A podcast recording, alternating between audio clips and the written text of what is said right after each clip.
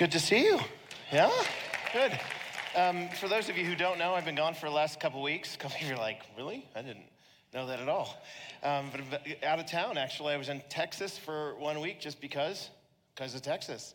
And the last week I was actually at my old church in British Columbia. They let me in the country and I was able to preach there and it was fantastic. And they send their greetings. I sent our greetings to them. You don't know them, but they were very, very pleased to know that we are both sister churches uh, trying to proclaim Christ's word in the cities that we're in. Um, like we just said a minute ago, um, 1 Corinthians chapter 3 is where we are. 1 Corinthians chapter 3, verses 1 to 17 is what we're going to look at here. Uh, I've been to several uh, conferences over, over the years. Usually, you go to a conference because there's a particular speaker or slew of speakers that you, you, are interested by. Maybe there's somebody who really uh, captures your attention, and maybe some other guys are, you know, just there because, uh, you, you, know, you, they're, they're really important in their particular field. When I lived in New Zealand a number of years ago, uh, I longed to go to one of these conferences because you can't really do that, and in New Zealand, they don't have a lot of them. I had a, a, whole bunch of tapes, though, that my father in law would send me. These tapes were uh, tapes of a guy named Tim Keller. This was back in the late 90s, early 2000s. My sister in law actually attended that church. She's a big opera singer, and she was living in New York City at the time, and so she began attending Redeemer Presbyterian Church in New York, and she thought her pastor, Tim Keller, was a really capable communicator. And so she would send the tapes to my father in law, who would then send them to me in New Zealand. And I remember driving around in my little pink uh, Honda Accord all over the place, just listening to Tim Keller. I remember leaving my house at one point and saying, Lord, could you just, at some point in my life, could you help me to preach even remotely as well as this guy does? Well, fast forward in time, and like I said, I would have had a desire to go to conferences. I eventually went to one. I went to a conference uh, for the Gospel Coalition when I was living in Canada. And we came down to the States. I can't remember what city it was in, I, Florida or any, so I don't even know. It's not a city. I know Florida's not a city, but anyway, Tim Keller was there. And uh, one of the things you need to know is that when you go to these conferences and the, and the big preachers are there, there's like a gaggle of guys around them the whole time. It just like moves like little kids playing soccer all over the place. And so the guy moves and they move and they move. You can't even get close to talk to the guy. But I had a real desire to say to Tim Keller, You have no idea how much you have influenced me just through these silly tapes that were sent to me, and you had no idea. So I, I wanted to encourage him. Also, he knew my sister in law, and so I was like, That's my in, and we're gonna be boys and all that. So anyway, he he uh, finally had to go up on the stage to, to, be, to speak and I saw this is my chance. So I, lit, I ran from the back of the room as fast as I could because all the gaggle had dispersed. You know, they know that it's not polite to go and stop him from preaching. And I ran right up to the front and I said, uh, Tim, Tim, Tim, Tim, Tim. And he, he stopped, a real tall guy. I didn't know that. So he, he stopped and he looked at me and goes, Yeah. And I grabbed his hand and I said, I want to, I just needed to thank you for. And then I told him that my sister in law, she, she's, this is her name, and she's a singer. And he said, Oh, yeah, I remember her. She's, you know, great. And I mean, he's leaning over at the front like this, and the clock is ticking on the sermon. And everyone in the room, 7,000 guys, are angry at me, who's standing in the front and won't let go of Tim Keller's hand anyway, we have some small talk, and eventually there's this awkward silence, and he says, Well, I need to go preach now, but it's been really lovely meeting you, right? And I said, Oh, oh, oh okay. I turned around, man, you, the collective stink eye in that room was pretty great. And I walked back to my to my uh, the aisle, and I sat down next to my friends with the Shekinah glow around me, and. Uh, and they said, Well, are you happy with yourself? I said, I'm not washing this hand till, till eternity, right? Um, most of you have spent time around people that you think very highly of. Maybe you haven't. Maybe you got a hero that you would you think to yourself, man, if I could get a chance to go and meet Tom Brady, or if I could go get a chance to meet, I don't know, Aaron Rodgers, or whoever it is that your your favorite player or your favorite rock star, your favorite whatever. And we all have stories of when we actually met them. Um, that, that makes sense, right? When we're talking about basketball players or baseball players or rock stars or whatever, the big the big wigs in our society, we think, yeah, we'd really love to meet those particularly famous people, those celebrities. But it's a little weird when we do it with the church, isn't it? Like even the story I just I just told is, I mean, it's just he's just a pastor, right? It's a little bit odd when we talk about pastors that way or uh, celebrity in that way when it comes to the to the church. Uh, this is why this this fact that it's a little bit weird to talk about celebrity like that when you're talking about pastors and leaders and teachers in the church. This very fact is what Paul was trying to deal with in 1 Corinthians chapter 3. What was going on behind the scenes is that you were having um, the Corinthian church treating the different apostles or teachers who would come in. They were itinerant, you know, they, one would come in, preach for a while, then leave, and then another one would come in, preach for a while, and then leave, and then another one would come in. And so this is how the church was growing and learning about, about God. And uh, the, they treated each one of these people who came in and talked to them like they were some kind of rock star. They, there's a whole history behind that in, in, in Corinth. Uh, sophistry was what it was called. And the sophists were these really capable preachers. And they did this in every city and town. They did it for money. And so when these guys came in the Christian church, naturally, the Corinthians were like, oh, you guys are sophists. Well, uh, Paul's my favorite. Ah, I don't like Apollos as much. Paul's my guy. Paul, can you sign my arm right here? I'm gonna get it tattooed. Apollos, another teacher. You, you come, can you? You're my favorite. Eh, Paulie's a little bit dry and boring and talks, to use big words a lot, but Apollos, he's the dude. Peter, Cephas, he's my guy. And so the church was broken up into these factions based upon celebrity pastors. Does that sound familiar to you at all? No? Okay, you sitting there. Um, so we should probably pay attention to what this guy has to say because the more things change, the more they stay the same. And if you look around the American church today, you actually see a Corinthian problem celebrity pastors. It's not their fault. These pastors sometimes aren't trying to be celebrities. God's just gifted them in a particular way. But you see it. You see groups around uh, evaluating everything else by their favorite pastor. I'm with this guy, not with that guy. Oh, I'm with this guy and not with that guy. And we have factions, even within certain little local churches. So, how does the Bible talk about this? Well, 1 Corinthians chapter 3 actually is all about it. How should we view leaders in churches? How should we think about the celebrity pastor culture in the church? And I've got three ways that we're supposed to think about celebrity pastor culture. Here they are. First, celebrity pastor culture is a sign of immaturity. Second, God is the real celebrity. And third, God determines the true success of a so called celebrity. I wanted to make them more pithy, but well, that's what you got. Celebrity pastor culture is a sign of immaturity. God's the real celebrity, and God determines the true success of a so called celebrity. Look at verse 1 of 1 Corinthians chapter 3 with me. Celebrity pastor culture is a sign of immaturity. Help me. Come on. Work, work, work.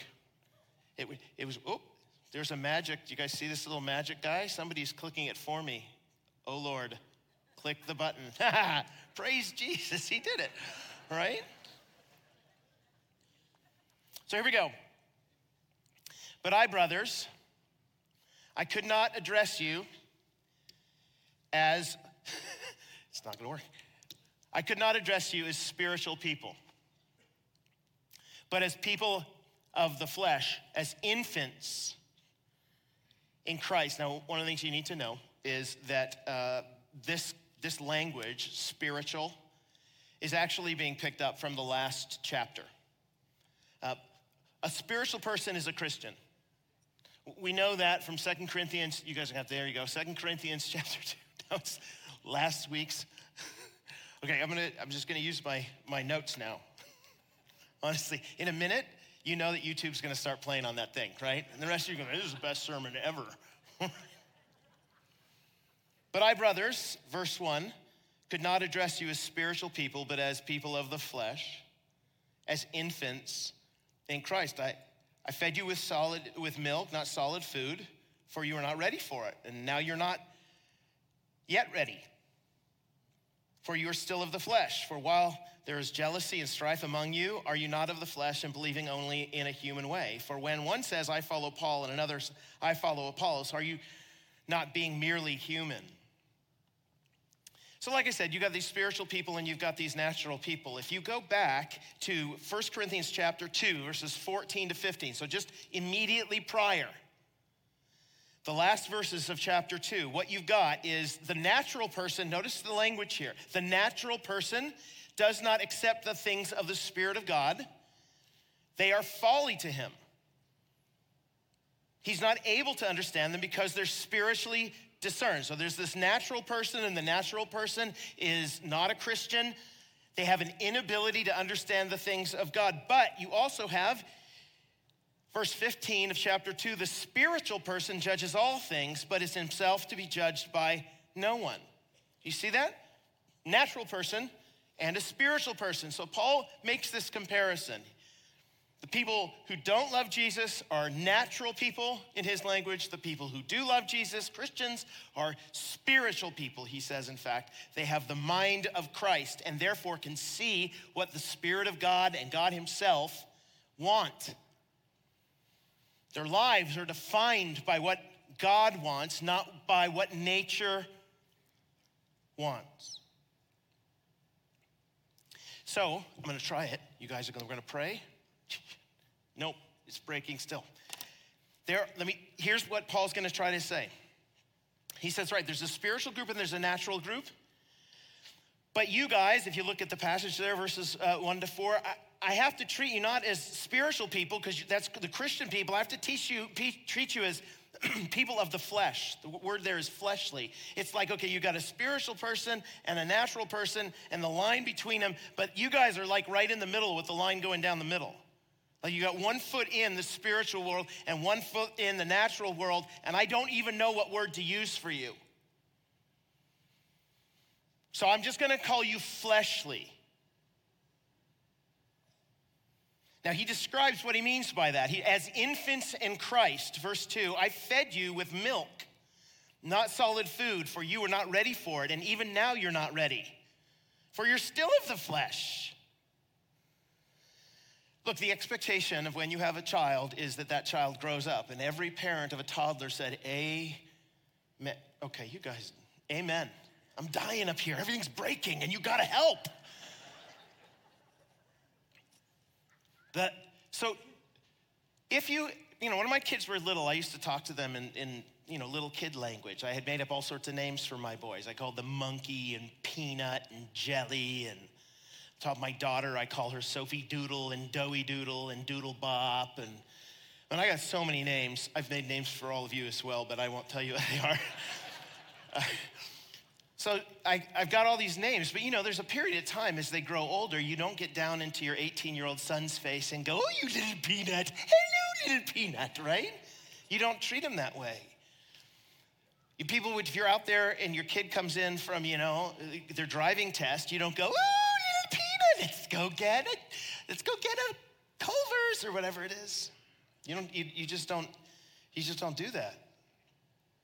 My son used to eat ice cream and he'd get it all over his face when he was a little kid. I loved it. He used to take pictures of it all the time. He couldn't, more ice cream on his face than this. This happened until he was about 17. And then at seven, no, he grew up. And eventually, if he eats ice cream right now, he won't have it all over his face. And that's to be expected because, you know, as infants, you act a particular way. And then when you get to be older, you act a different way. What Paul's trying to say here is look, I don't understand you, Corinthians, because you went from being natural to spiritual, and yet you still kind of live half natural. Like, I get that from an infant, from somebody new to the faith, but you're not new. You're not new. It's like, what's the issue then? I, I, I don't totally understand. Now, he points out exactly what the evidence is that they're acting this way. You notice in uh, verse 3 are you for you are still of the flesh for while there is jealousy and strife among you Are you not of the flesh and behaving only in a human way? So, you want my evidence, says Paul? The evidence is that uh, you guys have jealousy and strife between you. That's how I know that you are fleshly. That's how I know you still got a foot in the old world. You still treat these, these leaders of yours, these teachers of yours, you, you treat them like they are demigods, like they're celebrities, and you, you enthrone them. And then you criticize the others. See, that's how I know. Because that's flat, immature. Celebrity pastor culture is a sign of immaturity. And guys, it's how the world thinks. It's how the world thinks, but it's not how Christians are supposed to think. Like I said earlier, you guys, uh, you can remember the, the fam- most famous people you knew. I, I remember um, coming across uh, Orlando Bloom a number of years. Remember Orlando Bloom? Those who were Lord of the Rings fans. He was Legolas, the one who shot the arrows and was the coolest and had the long, beautiful, flowing hair. And no, okay. Again, you're killing me. yeah. Okay. So when I lived in New Zealand, I had to travel to a town called Wellington, and um, I was doing a conference there, and I was flying back. It was in the airport, and they had this plane outside that had all of the Lord of the Rings stuff on it and had Gollum on the side of it. And apparently, I had arrived at the airport at the same time that all of the stars had just arrived from the Lord of the Rings film for the world premiere, which was happening the next day in Wellington, New Zealand. Now, these were the days where the way you contacted other places was still with a stupid phone booth. And you know, some of you remember the days when they had all that bank of phones along the walls at every airport. Well, I went up and I was talking to my wife saying, I'm going to be here, but you wouldn't be shocked. There's all these people here. And, and I saw some of the hobbits come through. They're a little bigger than what I thought they would be, right? And while I'm talking on the phone, I, I turned, turned around, and next to me is a guy with a baseball hat, sunglasses, and he looks really, he's like trying to, he's really little. He's a little guy. He's a hobbit. And so I was, I was looking at him for a minute, and then he looks familiar. Anyway, he took his sunglasses off, and on the phone I went, oh, Orlando Bloom is right next to me. And my wife goes, who? I mean, come on, Legolas? Who? Oh, oh, and I started naming other movies that he'd been in. Oh, really? He's standing right next to you? Say hi. I'm not gonna say hi, but I did get one of these. You know? So. Up, Orlando? I tell, I've told people all the time that I've met, I've met Orlando Bloom. we, we nodded, right? I've been this close to Orlando Bloom. I could have touched Orlando Bloom. My wife one time met George W. Bush, the president, one time. She has a story about it. You all have stories about the people that you met who are super famous. And of course, you have stories about that because that's the way the world thinks. The important people are the ones who have a lot of fame. But is it the way the church thinks? What's true, in other words, about a natural person, the valuing of those kinds of things is not true about the spiritual person, says, says Paul. We've changed kingdoms. We're, we're no longer in that realm where we have a natural flag flying over us. We're now in the realm of the spiritual, where we have a spiritual flag over us. And so, uh, look, um, when you first move from one country to another, there are certain things that you you'd still do from the old country, and that's to be expected, right? So I say A still because I've come from Canada. At some point, I'm sure I'll, I'll, I'll get right into the American, huh? Right? You having fun, huh? Not A, or uh, in Canada, they call it a, a. You go into your garage to get, uh, which still sounds ridiculous to me, right? But somebody who comes from Canada say that oh, we're going to go into the garage, and eventually they'll start calling it, they'll start calling it a garage, or, um, or uh, my wife, when we moved from the Northwest to Texas, she picked up the Texas accent, but only after a while. For the first bit, we sounded very much like we were from the Northwest. When my son came from New Zealand to Canada, he talked really nice like this Hello, everybody. But we have it on video, but now he doesn't talk like that at all. That, that's what's supposed to happen. You, you, you look a little bit like what you came from at the beginning, but then you're supposed to grow out of it. And this is Paul's point. Why are you not growing out of it? Christians, Christians, I can apply this to so many things. We have come out of the kingdom of darkness. We've come into the kingdom of God's dear Son. We've gone from natural to spiritual, and yet many of us live on that one foot in, one foot out sort of place. And we sound very much like we're not Christians. We think very much like we're not Christians. So I can apply this to stuff like money. I mean, how do Christians view money? Well, it's, pro- it's considered a tool given by God to bless other people. That's what, that's what it is. But in our world, it's treated as kind of the scoreboard. If I have more, I'm winning. And at the end, if I have a whole lot and my house is bigger than yours and I've established, you know, money for generations to come, I'm the victor. Hoarding is the best thing to do, not sharing. Those are two totally different ways of viewing money. But you walk across the Christian world and you think, oh, it sure seems like a lot of people hold the natural view to that and not the spiritual one. The views of beauty in both those kingdoms, I mean, the natural kingdom, the, the view of beauty is, uh, man, you better look like you're 21. We even have stores that say that forever 21. If you turn 22, oh no. We walk through the mall, and the ladies sometimes get stopped. My wife, anyway, in the middle of the mall, and they say, Would you like this creamer to fix all of your wrinkles? You know, so that you'll look like you're 30 again. And she's like, Why, why would I want to look? I, am not 30. It's okay to be four. I'm not going to tell you how old she is. Silly. it's okay. But that's a radically different thing to think. Actually, true beauty is found in a noble and quiet spirit. True beauty is found in character. And character is actually built over the ages. You become more beautiful the longer you live. But you look across the Christian world and we sit right on the fence with it. Still acting, we're still fleshly, as Paul we're saying. The way we use power in the, in the, in the church and elsewhere, I mean, the, the world's way of getting power is, man, I just get me the power so I can use it to make sure that I'm happy and all my friends are happy. I'm not going to use it for you and for the benefit of everybody. I'm only going to use it for the benefit of me and my interests. That's the way you do it. That's why you climb the mountain and become the president, prime minister, whatever it is, so that you can do the stuff you want to do and make everybody else do that stuff too. But in the church, what is leadership and power supposed to be used for? Lay your life down for those you serve, Jesus says, uh, to benefit the good of others, not for the good of yourself. In fact, power and leadership in the church looks like Jesus' power and leadership, which means that he goes and gets crucified for the good of those who he serves or who are supposed to serve him. Radically different views, yes? But we sit on the, we sit in the middle. And we especially sit in the middle. I mean, this passage is talking about the way we treat celebrity.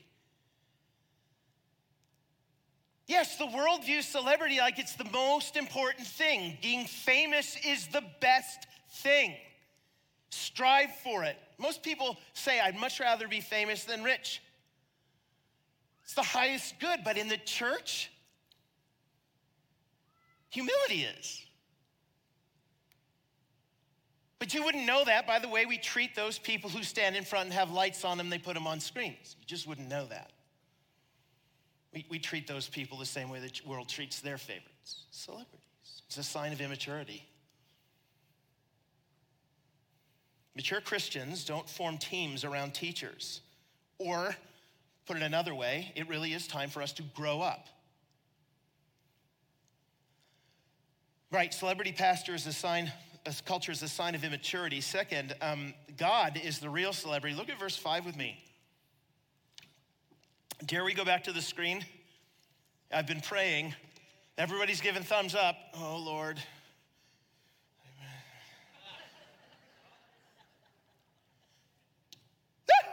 yeah, come on. Oh, it's gonna get good now. You ready? Um, what then, he says. So he's gone from saying this is what the church ought not to look like, right? You guys are, you know, you're in the middle with your views about these things, and you should be spiritual people, not natural people. But let me give you the positive view of how you should view your teachers and leaders, okay? What then is Apollos? What is Paul?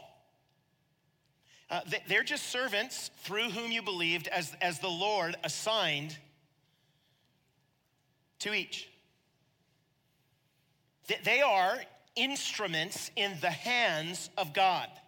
So you got a toothache, you go in, you go to the dentist, and you sit down, and the dentist got he's got like his 30 tools of torture there, and he's you know it.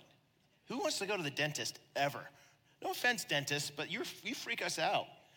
But they've got the little squirter there, and they've got the little picker there, and then they've got you know the axe and the short sword and Anyway, they sit down, they get a specialized tool for all the different things that they're gonna do. And then they look at the mouth and they think, oh, I'm gonna need to have this one. And then they do that one, and then they put it back, and then they do this one, and then they get the sucky thing to suck your tongue out. And then you, they keep doing all the different tools. Each tool has a certain task, and the dentist assigns each a role to play in the fixing of your tooth. And when you're done, and you had this massive toothache and you don't have a toothache anymore because they took the tooth or whatever it is, they put a filling in. You, you get up from the chair happy because you don't have any pain anymore, and you grab those instruments and say, Thank you, instruments. Oh, let me get a selfie with you, instruments. Look at this one, it's magnificent. I like you, best picker thing, right? You don't do this. You don't do the glory goes to the dentist. Of course, the glory goes to the dentist. This is the simple truth that Paul's basically trying to say. Uh, we, we're just servants through whom you believed, as the Lord assigned to each. See, I planted and Apollos water. He's going to start using farming imagery because farming imagery is, is a great example of the point he's trying to make. You talk to a farmer and ask them what they rely on. If you talk to a dryland farmer, what do they rely on more than anything else in order to see their crop grow? They'll say, I need rain from God. They live every single day not knowing if the harvest is going to come in because they need rain at a certain time of the year and they need not rain at other times of the year. No hail. So Paul's saying, okay, let's check farming. I planted, planted Apollos watered, but God gave the growth. So neither he who plants nor he who waters is anything, but only God who gives the growth. So, in other words, God's the real celebrity, yes? He, he, he's the one who, who deserves all fame and attention for all the things that are done. In his church, all spiritual growth in the lives, in our lives is due to God, and he alone deserves credit for it. Man, I want you to think with me for a minute about um, this theological issue. All right? Um, God is completely self sufficient. That means he does not need anyone, anyone's help to do anything at all. He doesn't, he doesn't need you, he doesn't need me, he doesn't need kings or princes, he doesn't need anything, doesn't need any of us. So, why then does the self sufficient God use us to accomplish his mission? I mean, God could have, seriously, God could have just said, you know, uh, the way I'm going to accomplish my mission, right, bring people to faith in Jesus, is I'm going to actually appear to each one in a private vision, and I'm going to walk around with them for a week, that only they can see it, right? I'll put my arm around them and I'll appear to them, and you know that if you've gotten the apparition, that means that you're you know, with Jesus. I believe now because that, that's the way God did it. He could have written it in the sky. He could have dropped bricks from heaven and said, if your brick hits you, you're saved. He could have done a lot of, a lot of things. He doesn't need your help. He could have done it by the mouths of donkeys. He's done that before. So when the donkey starts talking to you, you're in. He could have done any of any of those things, but he doesn't. Instead, he uses the most, in my opinion, inefficient means. What do you mean? Yeah, you, me. Inefficient. You ever taking your kid for a walk through the grocery store and you're the little kids and you have the cart and they're like, let me push, let me push. And you're like, ah, oh, we're gonna be here for two hours now, right? Okay, you can push. And they're hitting the grandma going down the thing and they're so sorry, he's just learning to drive. And they go all over the place. And it takes two hours and you're exhausted. I mean, even at some points, you just grab the wheel and say, We're gonna, not gonna do this. Yeah, that's pretty much, I think, what it's like for God to use uh, people like us, completely inefficient. We're banging into everything. So, why would the self sufficient God utilize the most inefficient means to accomplish his mission? Like, this doesn't seem like a great plan. Yet, I think the answer is pretty simple. It's, I think, I think it's because he likes to share his joy. That's why you let your kid do it, right? That's why you let your kid push the thing because you're like, okay, it's gonna take two hours, but it's, it's gonna be kind of fun for them. They're gonna be able to push around. I mean, everyone knows that I'm the one who's steering it away from grandma. I, everyone knows I'm causing it to stop, you know, at, at the Trix. Gray cereal. Every, everyone knows that I'm in charge.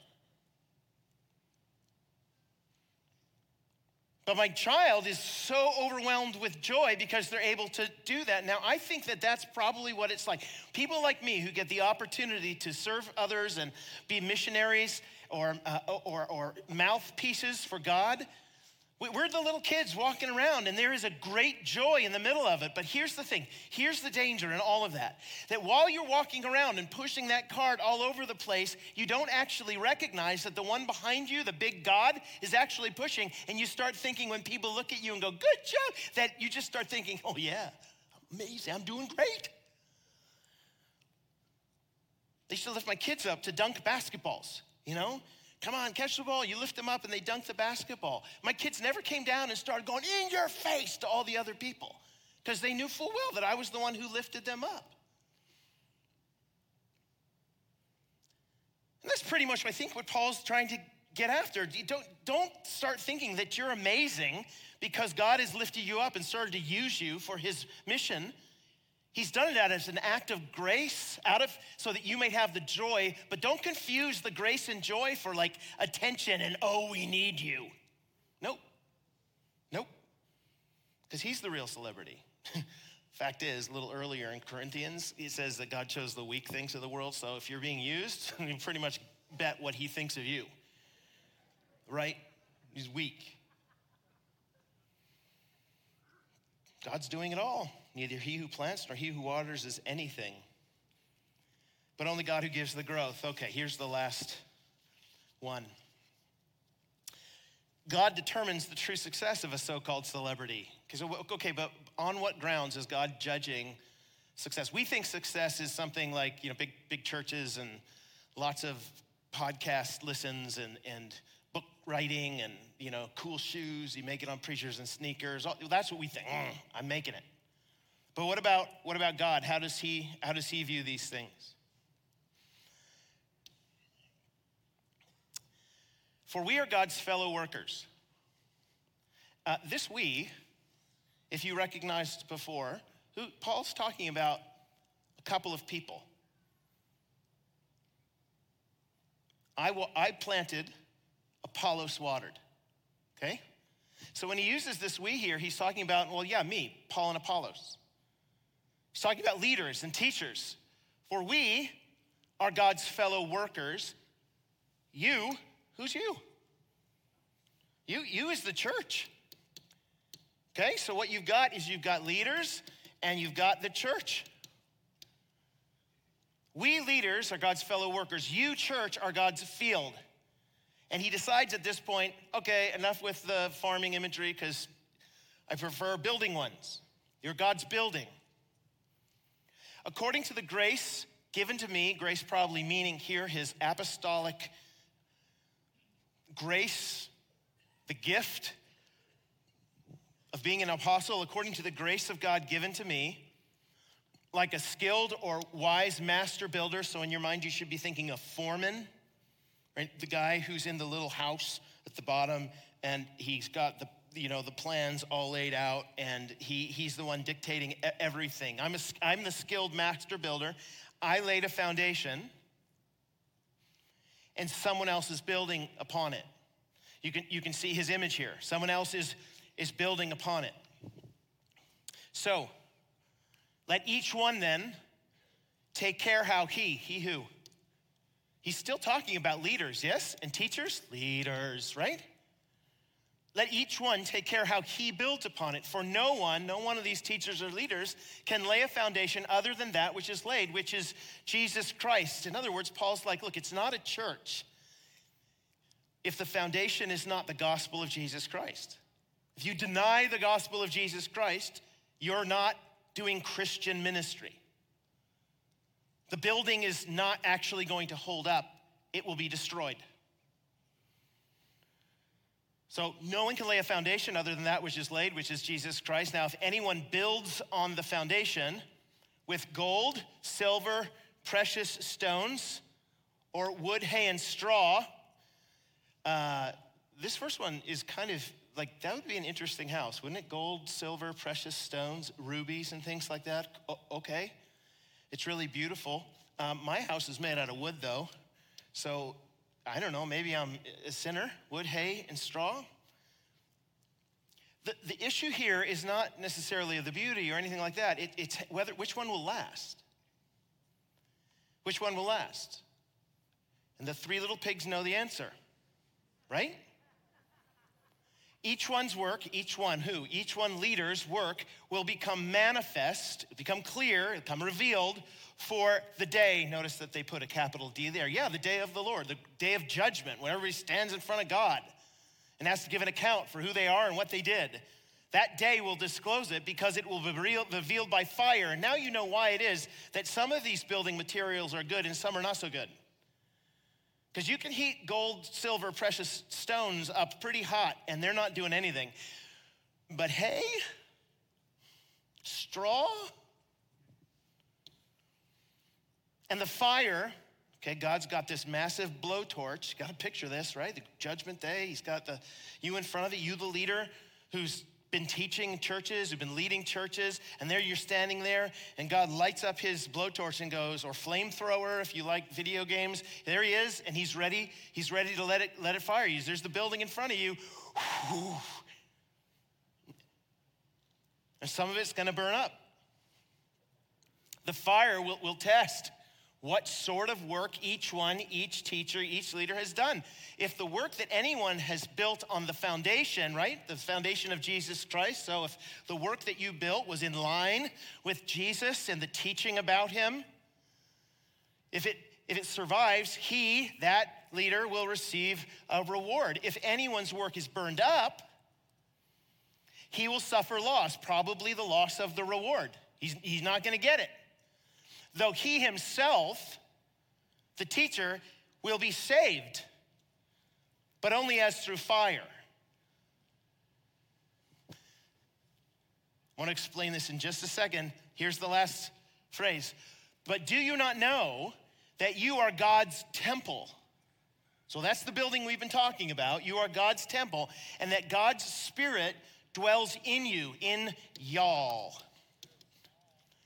If anyone destroys God's temple, notice what we're talking about now, destroys, it's not burning up wood, hay, and straw. It's somebody who destroys God's temple. God will destroy him. For God's temple is holy, and you are that, you are that temple. I'm going to draw for you what he's saying here, okay? The Apostle Paul is saying here is that you have basically uh, you have false teaching, okay? All of us are like, yes, there's false teaching. That's right, the book of Galatians. You know, who has bewitched you, O Galatians? They, they've convinced you to believe another gospel. If anyone, if even an angel from heaven comes down upon you and uh, does not preach the gospel that I preach to you, right? The foundation. Even if even if an angel from heaven comes down and preaches it, let them be accursed. I don't care who shows up if they preach a gospel that's different than mine. If they ruin the gospel, they're false. Let them be accursed. The language there, accursed means let them go to hell. So he's mean. Paul's mean with false teachers. There's also true Teachers, I think I've drawn this before. Every church thinks that they're over here. Every teacher thinks that they're over here. Jeff Bucknam is here, so, right? So you're, it's true, but what in the middle, there is a kind of faulty teacher who is not somebody who is, has ruined the foundation, which is what? The gospel of Jesus. They believe the gospel, but they're building with other doctrines that are wood, hay, and straw. Well, what kind of doctrines are we talking about? Okay, um, you ever gotten in a, heard people talk, debate about whether or not um, there should be uh, elders in the church should be women or men? Well, not, it doesn't seem like it's a gospel issue. If I disagree with you about that, I don't think you and I are going to be. Uh, uh, I'm going to say to you, you're. I think that's a hellbound thought. It's, it's not one of those. It's actually one of these faulty ones. You can be a Christian and hold to a different viewpoint on that, but one of us is right and one of us is wrong. What about baptizing babies? Do you think that one of those one of those is right, one of them is wrong? One of them is gold, silver, precious stones, one of them is wood, hay, and straw.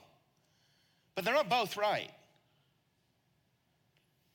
If you're Arminian or Calvinist, to use theological language, I, I don't think that you're not a Christian if you're, because you believe the gospel of Jesus Christ by grace through faith. There's some who might not believe that in those camps, but if you say, no, I believe in the gospel. But here's the way I think that divine sovereignty and human responsibility merge, and we have disagreements. Well, one of us is probably going to be truer than the other, and the other one's going to be faulty, but God's going to determine that. Could be wood, hay, and straw. So here's the thing the success and greatness of any church leader or leader or teacher is determined by God. Our assessment of, the greatness, of their greatness is often very different from his assessment, and the day will disclose it. It's only on the great day that you end up finding out, oh, you were wrong, you were right. So, the things that we end up valuing as a church, the things that we end up valuing in our teachers and our leaders, are not necessarily the things that God values. What does God value? Faithfulness. Be careful how you build. He says, be, be over here, draw, build in line with the foundation of Jesus Christ. So, there's a difference between faulty and false teaching and teachers. And secondly, and finally, Faithfulness to the truth is what God cares about, and so should we.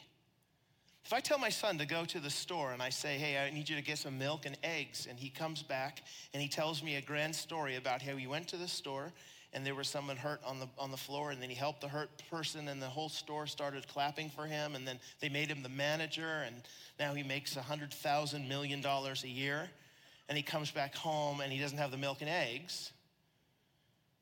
Like he failed. It's an exaggeration. I'd probably take the $100 million grocery manager, right? But, but he failed. Yeah, right. Look, you could be so loved and, and, and lifted high and have the books and the name and all the stuff. You could have all of that stuff.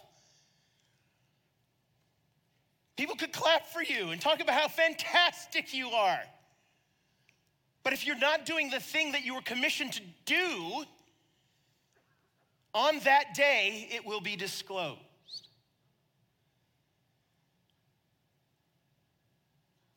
Seriously, in your minds, you need to start thinking about all the preachers and all the teachers who are lifted up high and treated like they are phenomenal based upon what we think is important, which is the natural stuff popularity, Twitter followers, money, facilities, whatever it is, you're amazing. But that's not what God judges by. What is God judged by? Uh, faithfulness.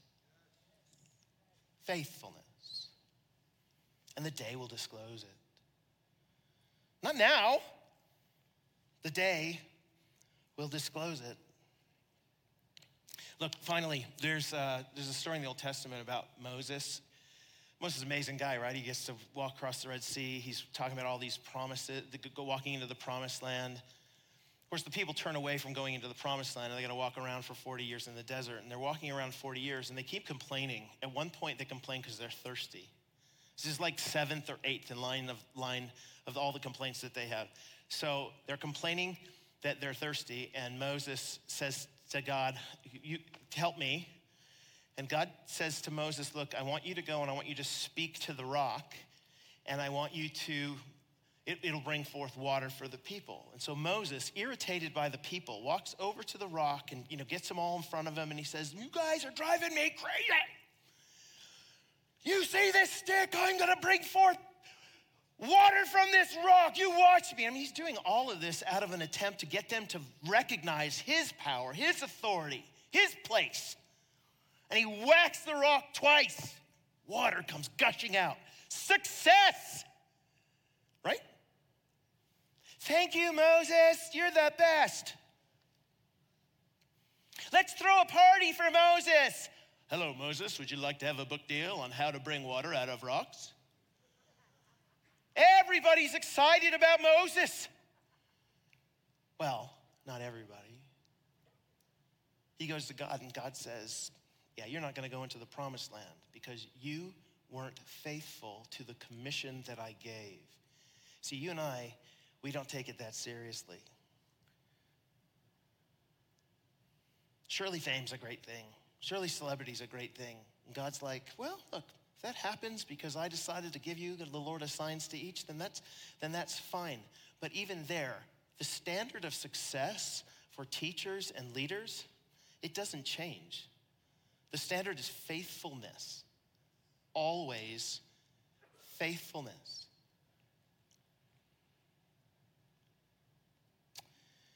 Which means probably I'm going to have to wash my hand. Let me pray. Father, I'm thankful for my friends. And I'm thankful for your word. And I'm thankful, Father, for this passage. I pray that it would have had an impact in the way we think and act and behave. I pray that uh, you would bless us now as we consider to, we, we respond back to you. You are great and you are good. Let's to think rightly, Father, about the world around us. Pray in Jesus' name.